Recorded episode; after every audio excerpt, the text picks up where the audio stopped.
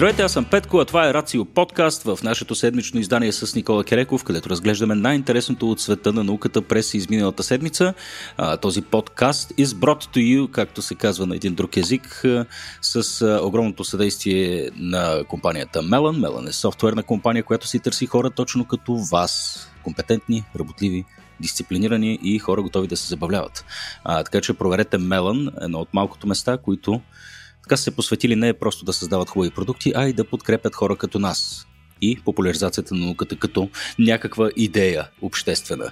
А, в осъществяването на тази идея, разбира се, участвате и вие, като ни помагате в сайта patreon.com. Сигурен съм, че повечето от вас го правят благодарение и единствено само заради изключителния тембър на Никола Кереков, който може да чуете сега Ужас.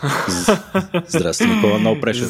На, нали, наистина, да, без излишно напрежение. Здравейте и от мен. Надявам се и този път да ви донеса интересни новини, като този път за изненада или не ще се концентрираме отново върху космическата индустрия, която продължава да ни изненадва с интересни неща.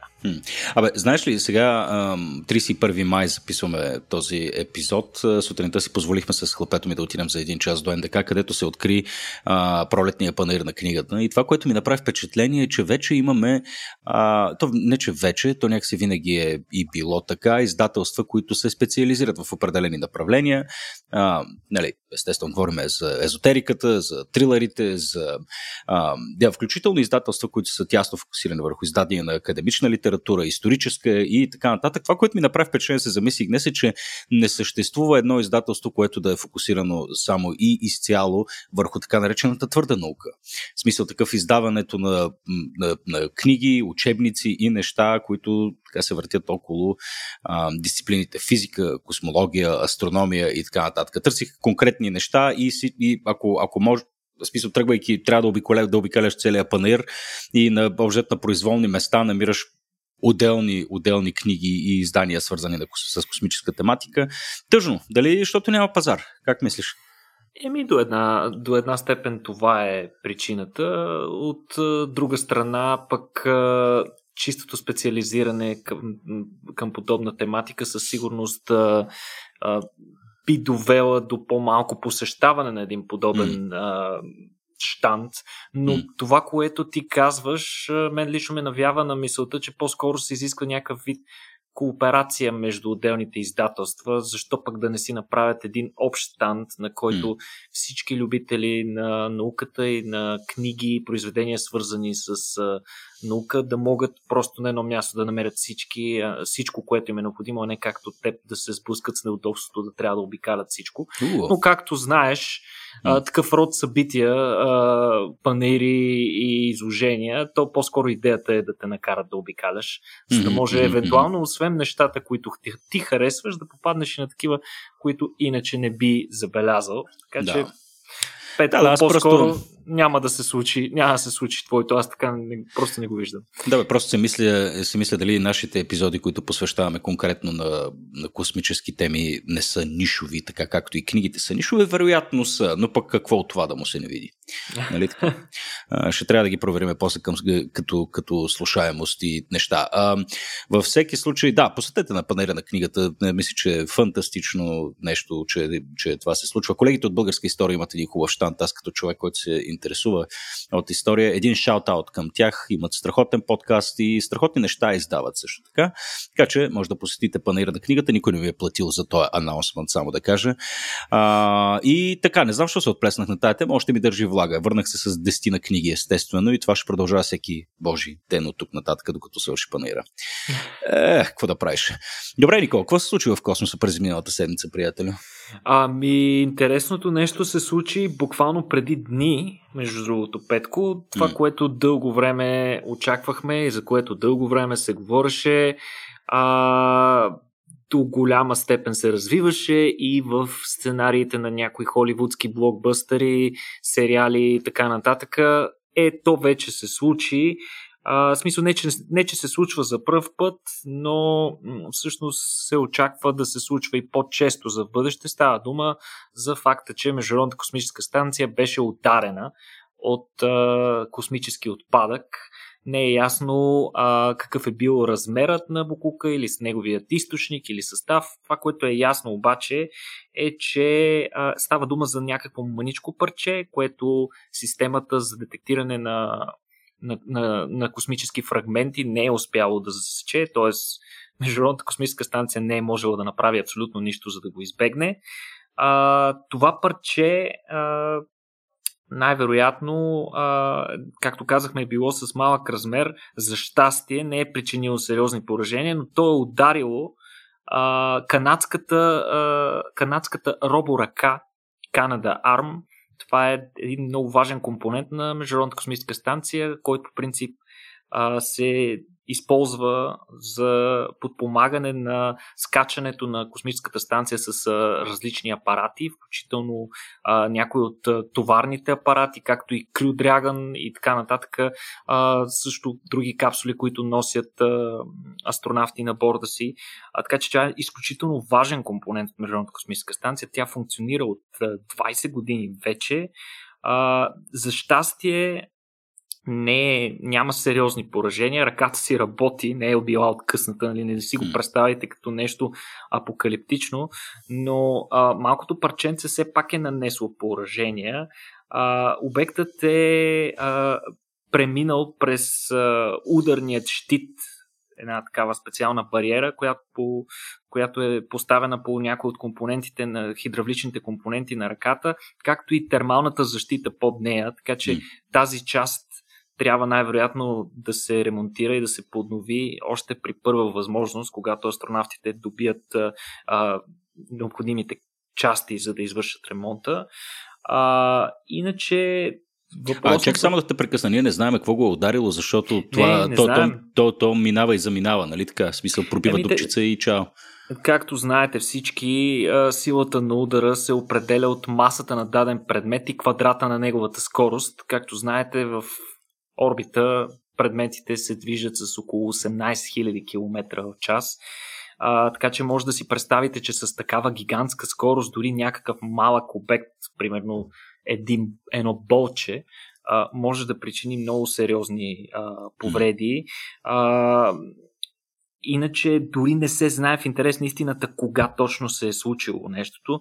Вероятно е станало скоро, но е било забелязано едва в средата на май месец а, тъй като на, на борда на Международната космическа станция има доста камери, които следят стрикно точно за такъв тип а, поражения, за да не останат те незабелязани, да се, вземе, да се вземат мерки своевременно.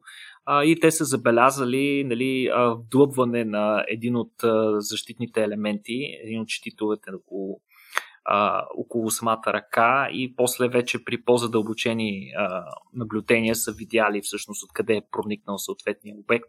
Но всичко това идва да покаже колко сериозен и реален проблем е не само буклука тук на Земята, но и буклука, който ние смело сме извели в орбита. Mm.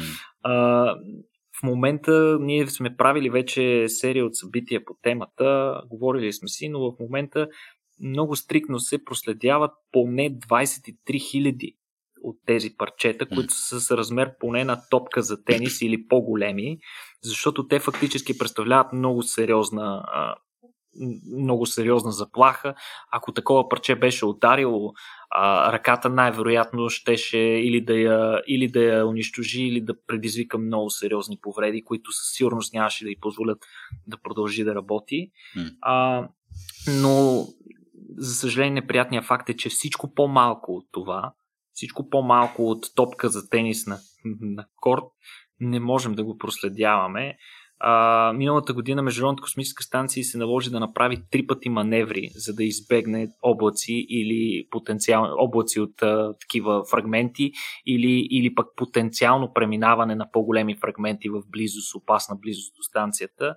А, нека не си представяме, че живота на астронавтите е една безкрайна романтика. Напротив, те наистина живеят всеки път на буквално балансират върху а, бръснача, особено пък в случаите, в които астронавтите са извън Международната космическа станция на така наречените Extra Vehicle Activities или работа извън станцията, когато трябва да се монтират някакви неща, да се извършат ремонти или както сега предстои да се извърши, да се сменят а, вече остарелите соларни, основните соларни панели на станцията. Mm. А, по време на тези екскурзии извън станцията, астронавтите са изключително застрашени и изложени на такива неща. Буквално а, едно парченце лед, една малка висулчица от нещо изпуснато от някой друг кораб, може да премине през астронавта и неговия костюм като, през, като нагорещен, нагорещено острие през а, масло, без изобщо да го усети. Така че м- трябва наистина да бъдем много по-внимателни и да преценяваме мисиите си по такъв начин, че да генерираме все по-малко такива отпадъци, а пък и защо не в бъдеще да намерим начин да ги почистваме. А, ти между другото, не знам а, дали си имал възможността да гледаш Love, Death and Robots поредицата по Netflix.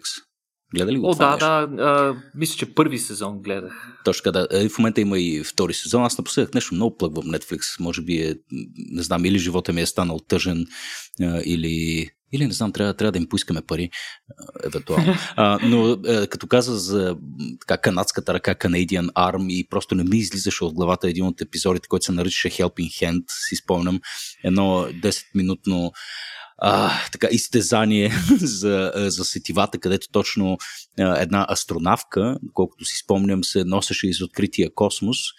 И да, сега малко спойлер сахет, както се казва, нали, но свършваше и кислорода и тя реално за да създаде някакъв вид, някакъв вид тяга, за да се изтласка така, че да намери спасение и да се върне към кораба и се налага да си откъсне собствената ръка и да я хвърли. Помниш ли го това? Да, спомням си го. Аз все още не съм напълно убеден в а, физиката на това нещо. А, категорично. Но... Беше, беше, беше абсурдно като идея, но като изживяване определено да. струваше. Канадската ръка, много са креативни. Ужас. Добре, ами малко, не малко, ами доста неприятна новина. За щастие с, разминали с, с леки поражения. Аз се повече почвам си мисля, че е неизбежно да се случи нещо, нещо пък сега, да се надяваме да не се случи нещо наистина лошо, но както ти каза, имайки предвид какво е количеството на космическия буклук там горе, а, някак си ми се струва неизбежно и въпрос на време. Дано, дано се получат нещата. Сега ние много, много се хайпвахме с теб последните няколко седмици покрай въртолечето, което, mm-hmm. което, лети, което лети на Марс, но и там се случи всъщност нещо неприятно, макар и може би закономерно. То живя и работи доста по-дълго, отколкото очаквахме. Какво се случи там, Никола? Имаше инцидент? О, имаше инциденти там. Тоест, инцидентите не са само в космоса а и не само и на Земята, ами ето, че и на други планети се случват инженерни драми. А, става дума за сериозен проблем, който възникна при шестия полет на хеликоптерчето и той причини а, сериозни главоболия на хората от Jet Propulsion лабораторията, като фактически хеликоптерчето оцеля на косъм тогава. Става дума, нещо се случи на 22 май, като тогава се предвиждаше просто един тривиален полет на хеликоптерчето, при което то се издигна успешно на 10 метра и после премина в хоризонтален полет, като мисията му беше да се придвижи в една посока за 150 метра, да направи лека маневра, после да се придвижи на още 20 и няколко метра, да направи снимки и още 50 метра да се върне леко назад. Тоест един абсолютно тривиален, а, нормален полет. Не така стояха нещата обаче на живо. А, всъщност се оказва, че някакъв проблем е а, причинило а, някакъв проблем в навигационната система на, на, на ротакоптерчето, трябва, ако трябва да сме абсолютно коректни с термина. Ротакоптер е, ли му е думата? Да, точно така. Ротакоптер. Не, не е ли всеки, всеки коптер ротакоптер? Или... Не, не, не. Ротакоптерите са тези, които имат а, две витла, едно върху друго, върху обща ос, които ага. се въртят в противоположна посока. Mm-hmm. А, иначе, а, та, по-голямата част от въпросния полет е преминала успешно, но последните 65 метра са били драмата, нали? когато се е оказало, че хеликоптерчето започва да се върти неконтролируемо и започва да се накланя спрямо хоризонталната си ос с повече от 20 градуса, което води до а, така нестабилност на полета и освен това, а, разбира се, а, и до по-голям разход на енергия и възможност то да падне. А, когато а, всъщност от а, учените са открили след анализа, който е протекал след полета, те са открили всъщност какъв е проблема. Както споменахме, затова се вини част от навигационната система. А как е устроена тя всъщност? а, хеликоптерчето има серия жироскопи и уреди на борда си, които постоянно следят за позицията, скоростта и височината, т.е. Следят, следят какво е положението на хеликоптерчето в 3D пространство динамично. И как се, къде, се, къде е в даден момент и къде ще бъде в следващия. Но има и допълнителен механизъм, който включва една камера, която е разположена в долния край и тя непрекъснато снима а, местоположението спрямо а, терена, който се намира под него и а, то снима с 30 кадра в секунда. А навигационната система всъщност а, гледа точния час, минута и секунда и милисекунда, от която е заснето това нещо а, и използва тази информация, за да прецени къде точно е в момента хеликоптерчето спрямо това къде се очаква да бъде спрямо на личните карти на борда mm-hmm. на хеликоптерчето.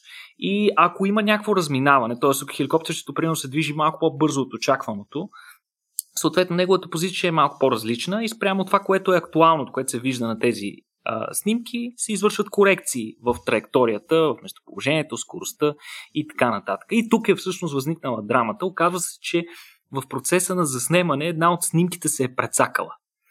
И при, при, при, при тази повреда, нали, когато една от снимките се прецака, всяка следваща снимка вече е получавала грешен а, времеви етикет, не съответства на, на правилното време. Mm. И оттам вече навигационната система е започнала да коригира проблеми, които реално е нямало.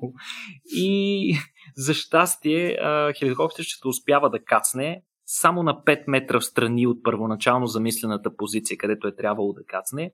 А, за щастие, още при конфигурирането на апарата и неговата навигационна система, инженерите са настроили а, системата да спира да взима данни от камерите, когато хеликоптера се снижи на под 1 метър височина. Причина mm-hmm. за това е факта, че на такава височина вече а, а, роторите на хеликоптера вдигат прах и такива неща и, и имаш намалена видимост, съответно не може да се вярва кой знае колко много на изображението, получени от тия камери. И всъщност то като е слязло на под един метър, всички тия аномалии са изчезнали и то е успяло да си, да си кацне гладко без никакви проблеми. Но при всички случаи този полет ни е научил на много неща и вероятно ще бъде полезен и за бъдещите апарати, бъдещите автономни а, а, въздушни изследователи, които се изпращат на Марс или на други небесни тела с атмосфера, за да знаем ние по какъв начин да гарантираме тяхната сигурност и дълготрайна експлоатация, mm. а, тъй като, както знаем, а, такива проблеми в а, въздуха се случват за части от секундата. А, сигнала между нас и тези апарати отнема а, десетки, а понякога може би повече от час, ако става дума за по-далечен а, по-далечно небесно тяло, например Титан. Така че при всички случаи нашите инструменти трябва да са оборудвани с автономни решения, които не се налага ние да се намесваме, а те могат да гарантират здравето и целостта на апарата. Така че, а, както сме го казвали многократно, този апарат е демонстратор, демонстратор на технология за летене в чужди атмосфери. А, и те първа следващите апарати ще стават по-добри, а те ще станат по- много по-добри, а, виждайки с какви проблеми се сблъсква този демонстратор. Така че, а, наистина може да е проблем, наистина той може и да е плод на някаква инженерна грешка, но всички знания и данни, които натрупаме, ще ни помогнат бъдещите ни апарати са още по-добри. Точно така. В науката не се учим само от успехите, а най-вече от провалите. А и като proof of concept, машинката си, си направи даже много повече от това, което всички очаквахме, вероятно, вероятно екипа. Така че да, новината е разочароваща, но пък във всеки случай отново това беше неизбежно да се случи във времето и да научим ценни уроци, за да можем да подобрим, както ти каза, едни бъдещи апарати, които ще изпращаме на други места. А, сега като говорим за други места, Никол, ние преди около колко беше? Седмица, десетина дена по-миналата, по-миналата седмица май беше, вече губя представа за времето. А, имахме така издание на Рацио онлайн с Европейската космическа агенция, говорихме с двама учени за екзопланети. А, една безспорно за всеки човек, който се интересува от космос и си задава екзистенциалния философски въпрос, сами ли сме ние аджаба в тази вселена. А, така въпрос, който безспорно интересува, интересува всеки. А, и ние, разговаряйки с учените, точно, точно за това си и говорихме нали, за тези чужди светове, които са, уви, толкова далечни, че все още а, сме доста далеч от технологичния пробив, който ще ни позволи да ги посетим или поне да вникнем до, до, такава степен толкова дълбоко, че да акумулираме достатъчно доказателства, за да направим едно категорично твърдение. Да, не сме сами, да, сами сме и така нататък.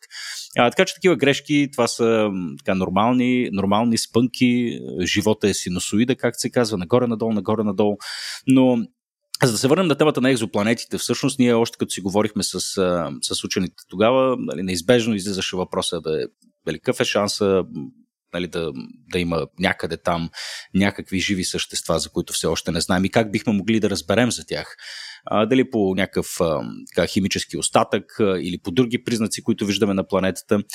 А, и а, дали отговорите са естествено нееднозначни, в, а, в момента не знаем, но това, което пък със сигурно разбрахме наскоро е, че поне на някои от тях вече е невъзможно да има живот и това са а, така, две много интересни екзопланети, за които искам да ми разкажеш и за това какво им се е случило всъщност.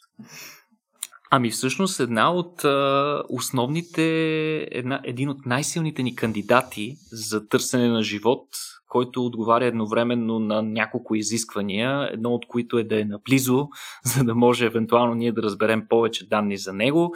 А, освен това да е планета, която прилича на Земята по размери и състав, т.е. да е скалиста планета с подобен размер на това на Земята и освен това да е разположена на съответното разстояние от звездата, така наречената обитаема зона, където водата може да съществува в течно състояние.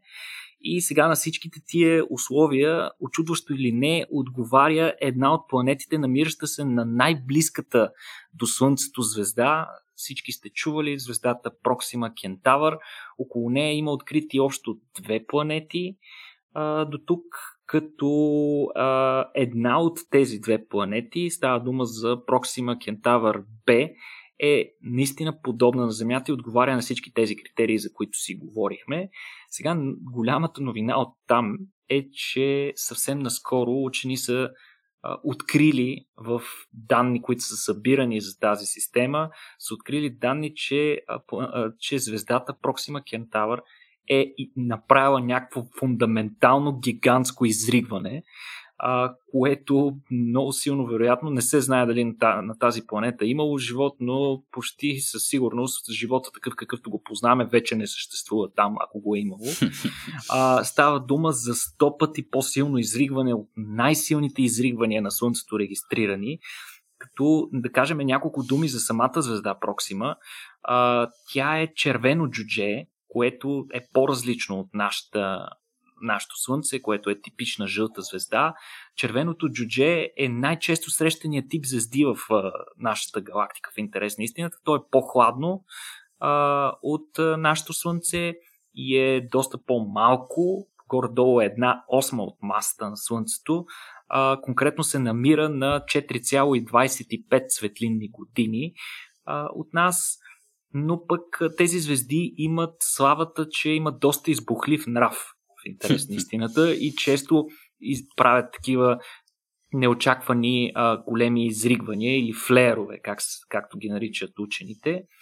А, сега Учените всъщност са използвали за въпросния си анализ данни от общо 9 различни телескопа на Земята и в орбита, като включително са използвали а, данни от телескопа Хъбъл, от а, а, Алма телескопа в, в пустинята Такама, както и а, последният а, ловец на екзопланети на НАСА, телескопа ТЕС, който също е а, в а, космоса. Та те са събрали от тези 9 различни телескопа са събрали 40 часа данни в продължение на няколко месеца, като тези данни са включвали а, засичане на данни, а, засичане на светлина в различни а, спектри, което позволява една по-така пълна картинка да се добие за Проксима, която винаги е била от огромен интерес за науката, най- най-вече, защото е наистина най-близката до нас а, друга звезда. А, къ- като това, което са установили те при повторен анализ на данните е, че на 1 май 2019 година е засечено изключително мощно изригване. За да добиете представа, в рамките само на няколко секунди звездата увеличила яркостта си 14 000 пъти. Какви цифри, Нико? просто е бляснала, така, да. и освобождавайки огромни количества UV лъчи, които знаете колко са смъртоносни за живота, тъй като белтъците и нуклиновите киселини, ни от основните биохимични съединения, от които сме изградени ние, поглъщат много силно в смисъл спектър им на поглъщане, а, пика се пада точно в увето, така че ако там е имало нещо такова, то със сигурност е било изпепелено. А, иначе а, комбинацията между излъчване едновременно в УВ и в радиовълни, които учените са установили, високоинтензивни такива излъчвания, учените наричат а, милиметрови изригвания и до сега те не са знаели дори изобщо, че тия звезди го правят това нещо. Това е така, милиметрови че... заради дължината на вълната ли? Точно така, uh-huh. точно така. И а, да, сега не, са, не сме сигурни дали това е момента да кажем чао-чао на евентуалните извънземни, които са съществували на тази планета край най-близката до нас звезда, а, но при всички случаи, ако те са оцелели, то можем да си направим автоматично извода, че те със сигурност имат фундаментално различно устройство от нас, за да оцеляват на подобни неща, като дори тези, както и други данни, които се трупат от наблюдението на подобни звезди, показват, че а, те наистина много често а, имат големи изригвания. А, включително някои от учените твърдят, че изригванията не са в рамките на няколко столетия или хилядолетия, ами буквално може при някои от тия звезди да имаш силни, нали, не толкова мощни колкото това, но доста силни изригвания по нашите стандарти, буквално на всеки по няколко пъти на ден. Така че ако има живот, той със сигурност трябва да е да се адаптира по някакъв начин към а, тези сурови а, условия. А, иначе а, отново учените а, смятат, че въпреки всичко а, животът какъвто го познаваме е много малко вероятно да се зароди и да продължава да съществува около такива звезди, тъй като, нали, вече както споменахме тези чести изригвания и другия проблем е, че за да са в обитаемата зона около тези звезди, които вече споменахме, че са доста по-малки и доста по-хладни от Слънцето, за да са в обитаемата зона, те трябва да са много по-близко разположени до звездата. И а, всъщност, когато са по-близко до звездата, подобни изригвания могат да нанесат още повече и по-тежки поражения. Mm. Така че ще видим, те първа ще разберем какво се е случило там, ще видим и ще продължим да изследваме а, Проксима, за да разберем как се променя нейната активност във времето. Но и на мен ми е любопитно един ден, като изпратиме някаква машинка в там, на там, какво ще заварим. Хм. Интересно. Интересно. Не знам, аз продължавам да се чудя всеки път, като стане въпрос за това нещо си, е, нали си мисля, и за кое нещо. Конкретно за това дали има някъде, някъде там живи същества.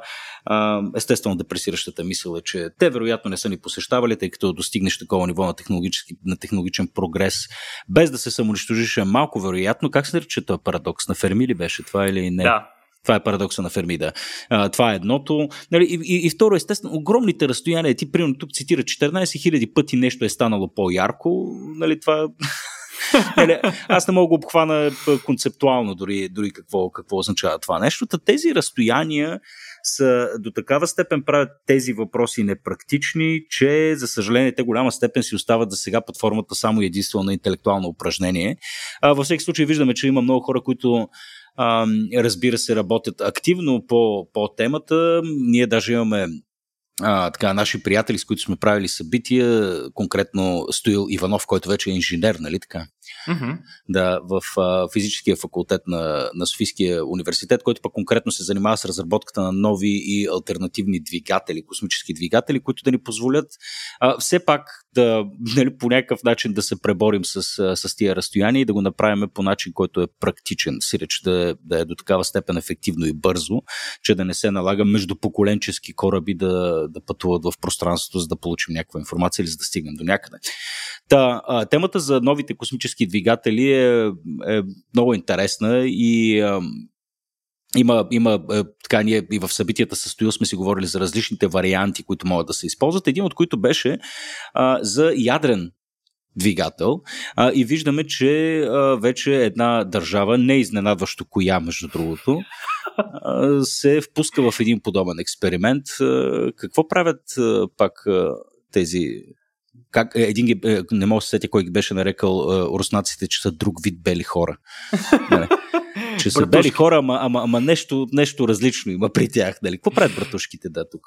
Братушките отдавна не се бяха изявявали в космическите си, не бяха изразявали ясно космическите си амбиции, амбиции но ето, че а, те заявяват ясно, че очевидно тяхната технология, свързана с разработката на така наречените двигатели на бъдещето, основани на а, на ядрени реакции, в случая не на термоядрени, по-скоро на реакции на разпад или фижън.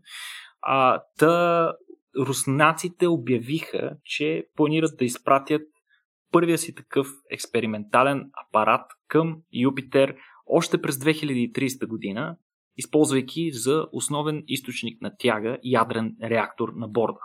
Сега, това е наистина изключително изключително голяма новина от гледна точка на факта, че такива двигатели не са били използвани до момента, а всички данни, които са получавани при експериментално тестване на такива на Земята, показват, че те са изключително надежни и наистина могат да наистина могат да предоставят един качествен скок в а, начина по който ние изследваме космоса и да ни дадат възможност да достигаме за по-кратко време по-далечни разстояния, както в нашата Слънчева система, така и защо не извън нея да ходим да видим какво е останало на Проксима Б, нали? А, но какво всъщност гласи през съобщението на Руската космическа агенция? Те обявиха, че възнамеряват да изпратят такъв апарат, който ще използва двигателен модул ZEVS, така се нарича, който ще се задвижва от малък ядрен реактор. вече сме говорили в едно от скорошните ни издания на, на, на Ratio Weekly за намеренията на НАСА да изпратят един 10 кВт ядрен реактор на Луната, като там идеята на американците беше да тестват доколко технологията е практична и може да се използва и съответно да обслужват евентуалната ни база на Луната, но те нямат много опит при използването на ядрени реактори в открития космос, да изпращат такъв тип неща, като те са изпратили само един такъв апарат през далечната 1965 година, един спътник, който е бил в орбита.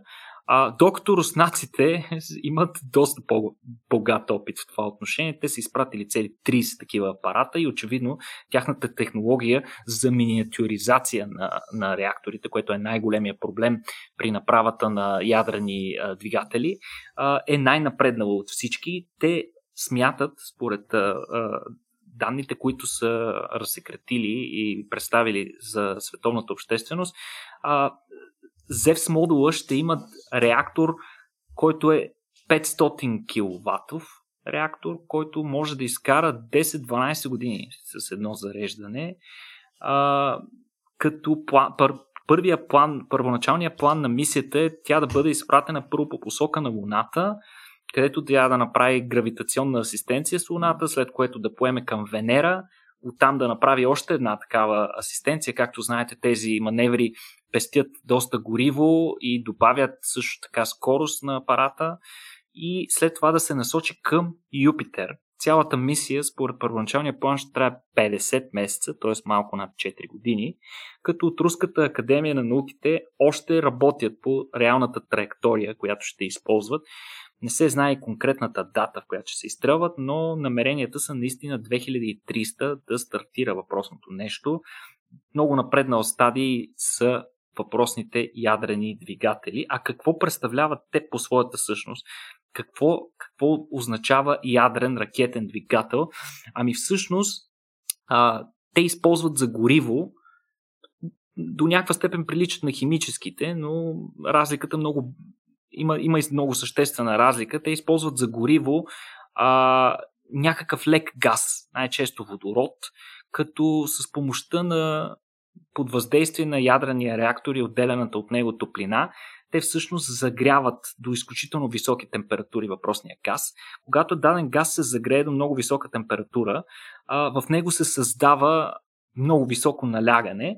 Съответно, от такъв тип, представете си го като горивна камера, в единия край а, има място, където това налягане да се освобождава, съответно газа тръгва на там, там се намира и суплото на въпросния двигател а, и на третия принцип, по, по, на третия принцип, на принципа на третия принцип на механиката, а, апарата тръгва в противоположна посока спрямо посоката, в която се отделя газа. А, това на пръв поглед звучи подобно на химическите ракети, но а, всъщност е малко по-различно, най-вече от гледна точка на факта, че тук нямаш нужда от а, огромни резервуари с а, гориво и окислител и така нататък. А, разбира се, те не могат да осигурят достатъчно висока тяга, за да изведеме нещо от Земята към космоса, но а, са много по-ефективни в космоса, работейки в космоса от химическите двигатели, като за една и съща маса на горивото могат да ускорят апарата с десетки пъти повече. А, също така, електричеството генерирано от ядрените двигатели, от, от ядрения реактор, пък могат да се използват за, допъл... за захранване на допълнителни двигатели, които работят на принципа на ускоряването на иони, така наречените ионни двигатели. Така че въпросното нещо може едновременно да работи с няколко различни двигателни механизма. А, едно от предимствата на тези двигатели е, че с отдалечаването от Слънцето, енергията, която апаратите могат да добиват с помощта на соларни панели, значително намалява. Повече от, от най-далечните а, апарати, които сме изпращали, използват ядрени батерии. Те са по-различни от ядрените реактори, няма чак такъв потенциал. Точно поради факта, че с отдалечаването от Слънцето нямаш възможност да черпиш много ток от него. А, също така, едно от големите предимства, наистина, както казахме, че с едно зареждане може да изкара 10 дори 12 години и освен това, те произвеждат топлина, която може да се използва и за други цели, като например да се поддържа оптималната температура за електрониката, за да не замръзне и да не се повреди. Разбира се, те имат и много недостатъци, обаче едно от които е особено ако се използват на пилотирани мисии, те могат да облъчат астронавтите, както и апаратурата на борда и също да предизвикат сериозни проблеми. Така че ако в бъдеще такива се използват на пилотирани мисии, то със сигурност реакторът би трябвало да е така да го кажем, физически отдалечен от тази част, където ще са астронавтите и да има силна и дебела бариера, която да пречи на ионизиращата радиация да стига до астронавтите и апаратурата. А, също голям проблем е, че а, надежността на изстрелванията, ако да кажем при изстрелване на някаква ракета, ракетата нещо фейлне и падне, в повечето случаи нали, тя се взривява, товара и се взривява и някой казва там, загубихме много милиони. Но когато става дума, че на борда имаш радиоактивни изотопи, взривяването изобщо не е няма да мине без сериозни последствия. Особено пък ако падне в близост до населен район подобна ракета, би било доста сериозен проблем. Така че на този етап доста малко играчи смеят да предизвикват риска, използвайки такива двигатели. А, но пък руснаците минават а, тези си намерения и те не просто искат да пращат апарати в открития космос с такива двигатели, ами дори искат да използват подобен реактор, за да захранват бъдещата си космическа станция, за която също си говорихме. Те планират да изстрелят първия компонент още през 2025 и до 2300 искат вече да е operational, да се казва, да работи, да може да се е, извършват е, научни експерименти технически е, тестове на борда и да има работещ ядрен реактор. Хм. Хвала. Малко, не знам. Ти, като, като каза нали, с, за рисковете, свързани с ядрения двигател и за това, че руснаците всъщност имат известен опит с, а, а, така, с, с тази технология, представям си в рамките на една изследователска програма всъщност ако трябва да разпределим процента на успешните опити къмто процента неуспешни опити, предполагам, че има доста сериозно количество изотопи в района на Байконур, да речем, или в някоя друга секретна, секретна част на света. А, хм, не знам. А, не, аз естествено не подлагам на съмнение компетентността на Руснака, притесняваме малко. И, и, и руските ядрени инженери са наистина едни от най- най-добрите в света. Това поне със сигурност няма как да го успорим. Имат огромен опит и... Категорично, да, да, да. И... Там, там проблемите са от малко по-различно естество, както, са, да. Да, както, както свързаните с съветската космическа програма обикновено са следствие на бюрокрация и на хора, които просто се месят в работата на учените. Във всеки случай пожелаваме им успех. Звучи страшничко атома да се използва за подобни цели, но пък дано да стане. Те да знам, на мен ми изглежда, че нямаме много альтернативи по отношение на много О... неща, от захранване на градовете до друго. Има ли? Не, не, при всички случаи, е, е, специално за космическите изследвания, бъдещият функционален ядрен реактор наистина ще ни отвори много затворени в момента врати. Неми, да, адано, адано. Добре, де, а, а развиват ли се всъщност по някакъв начин така по-конвенционалните технологии? Защото ионни двигатели, магнити, атома и така нататък, но а, в смисъл ние сме стигнали границите на това, което можем да правим със съществуващия propulsion. Така ли е или... Има ли О, някакви не, хибридни модели, неща, които, които се ползват някаква в, в никакъв случай не сме достигнали лимита на нито една от наличните ни технологии. Може би започваме леко да поизчерпваме лимита на химическите ни ракети, но за сметка на това, вече виждайки ясно, че а, ограниченията, които те ни налагат, трябва да бъдат преодоляни, ние започваме всячески да мислим как да заобиколим големите проблеми. А, да кажем, че най-общо казано, нали, сегашните двигатели които използват а, химически агенти, вече ги споменахме. Например, могат да използват керосин, метан или водород в комбинация с някакъв окислител, като най-често за такъв играе ролята течния кислород. А, тът всички тези а, химически системи за задвижване на ракети а, се ограничават от така нареченото уравнение на Цойловски, без да се впускаме в някаква физика или орбитална механика, само ще кажем, че този закон гласи, че колкото повече маса искаш да изведеш в орбита, толкова повече гориво трябва да сложиш на съответната ракета, за да можеш да го изведеш. До тук е логично, но големия проблем на уравнението е, че това гориво също представлява само по себе си маса.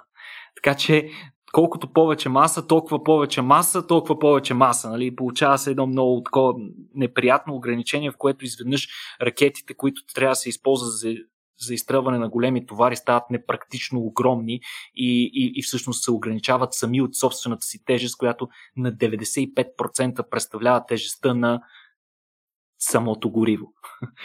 И за това всъщност как се опитват да а, решат този проблем инженерите. Всъщност а, днес ще ви разкажа за един много интересен проект на английската компания Reaction Engines, която е а, която работи на територията на Великобритания, но всъщност партнира доста и с а, американски космически агенции, Американската космическа агенция и с а, американски космически а, фирми, като Lockheed Martin, например, като те разработват нова технология космически двигатели, които те наричат Saber.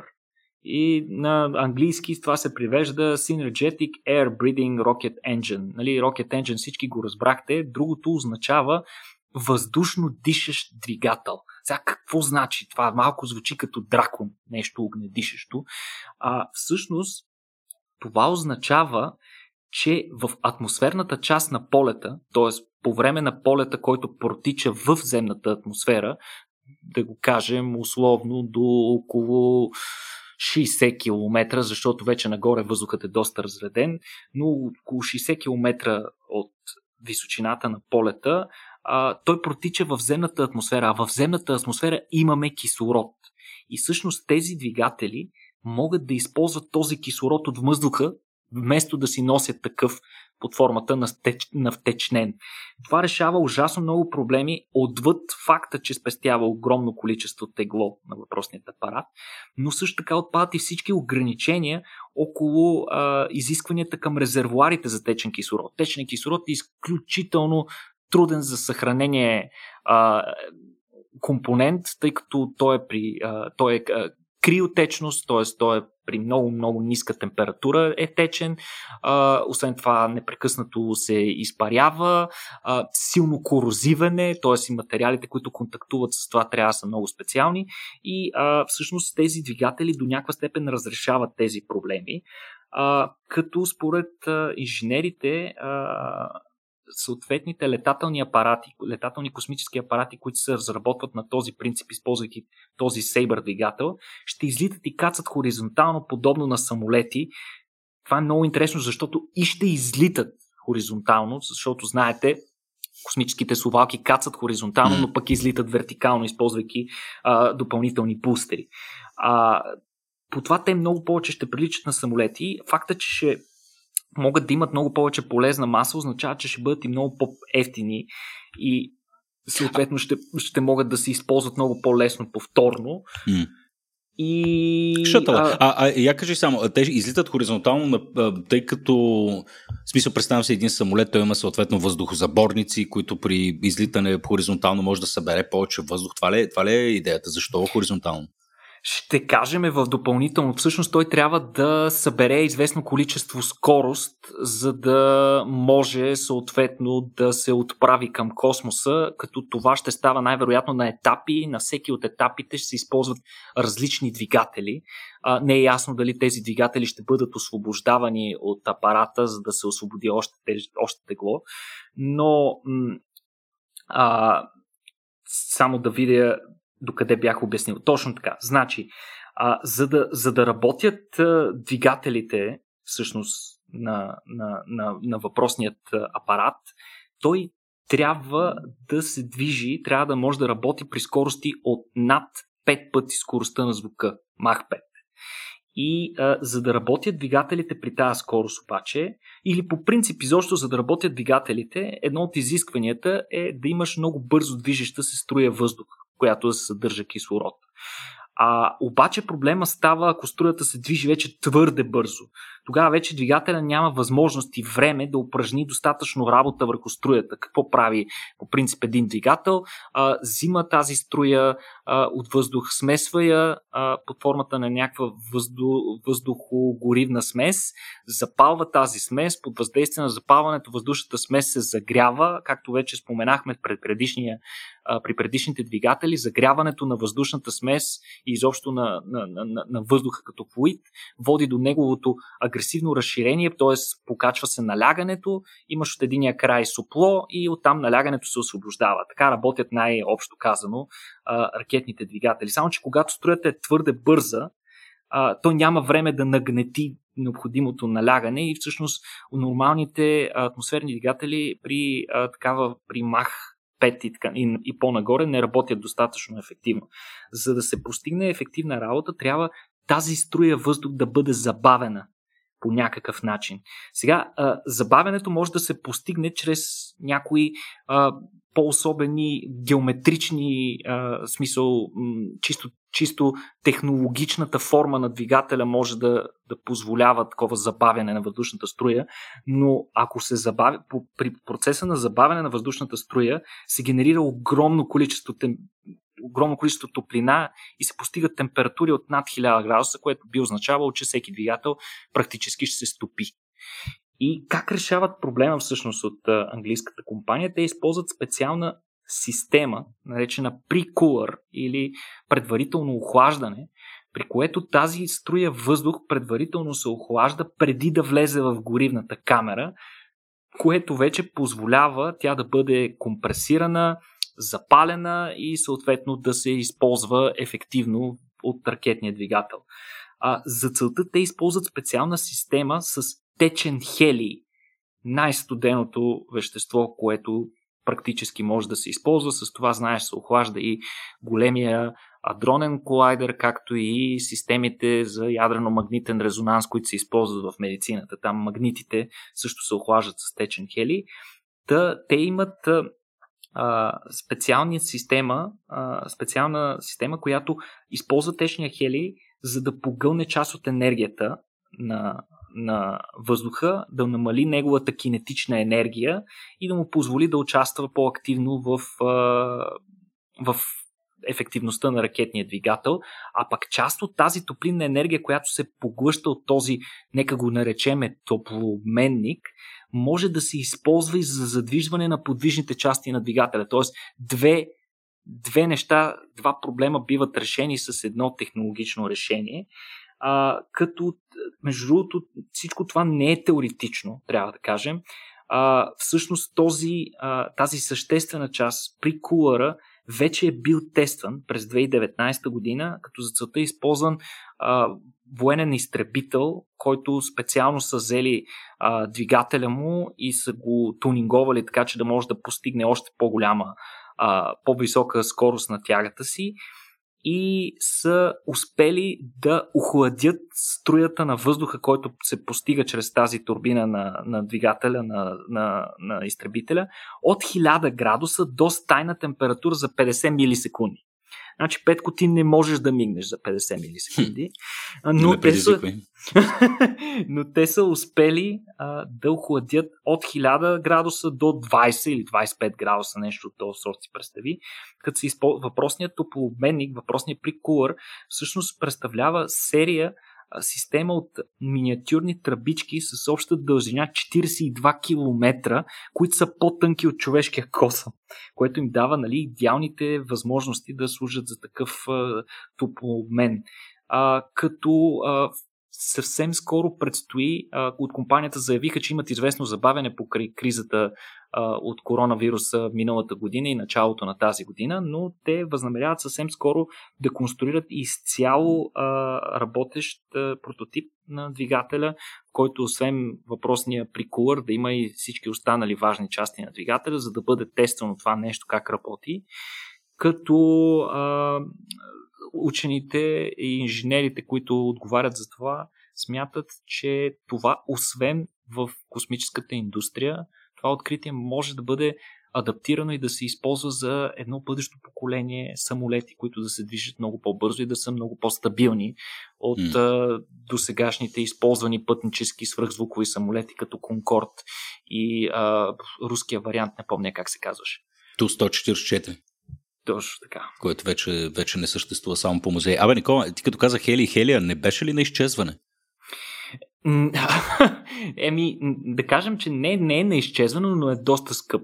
Абсолютно прав си. Той е а, вторият най-лек елемент, който ни е известен. Само, само с един а, само с а, една единица по-тежък е от водорода хелия и за съжаление е доста летлив, той се освобождава и всъщност планетата ни непрекъснато губи хелии, но не са ни чак толкова големи проблеми с хелида. Имаме, продължаваме да имаме някакви запаси на хелии, но наистина той ще е доста скъп и с течение на времето а, да се снабдяваме с него ще става все по-трудно, но още не са дошли тези времена. Както виждаш, течния хели е много масово разпространен в други технологии се използва. Вероятно, просто ще трябва да свикнем с факта, че няма да виждаме вече хелиеви балони в парковете mm-hmm, в един момент, когато това, той ще стане много скъп. Иначе Хелий 3 е по-големия проблем. Той е много по- много по-трудно се намира на планетата ни и там, по, там далаверата ще бъде да го купаем от Луната, евентуално. Добре. ами, ха, еми, чудесно, чудесно. Никола със сигурност провокира някакви мисли за мен в, в, този, в този епизод. Като казах Хели, аз си мисля само за Слънцето, което още не е пекнало през тази седмица, но а, това пък е добър повод да пожелаем на нашите слушатели едно хубаво слънчево време. Аз малко тръгнах като прогноза за времето тук да говоря, но да, лятото, лятото предстои и това е добър повод да напомня, че ние съвсем скоро рестартираме и нашите живи евенти и събития, за които съвсем скоро ще има и съответните анонсменти или обявления. А, ще да кажа по разни места, не по разни места, ами най-вече на нашия сайт и в, в, в Facebook, където всъщност можете да ни следвате и там, и в Instagram. Разбира се, може да ни подкрепите и в сайта patreon.com, наклона черта RACIO.BG, за да а, получите пък от нас по един специален епизод всеки месец, аз, Никола и един таен гост. Това беше всичко от нас за днес. Благодаря ти много, Никола. Благодаря ти, аз, Петко. Пожелавам ти един ден да си имаш собствена такава а, ракетка, с която да посещаваш така близки космически обекти, използвайки подобни двигатели. Оф, Никола, най- най-близкото до което ще докосна ще е балон с хели, приятелю. така. Добре, ами благодаря на всички за вниманието и се надявам да се чуем и видим и следващия път. До скоро. Чао. До скоро.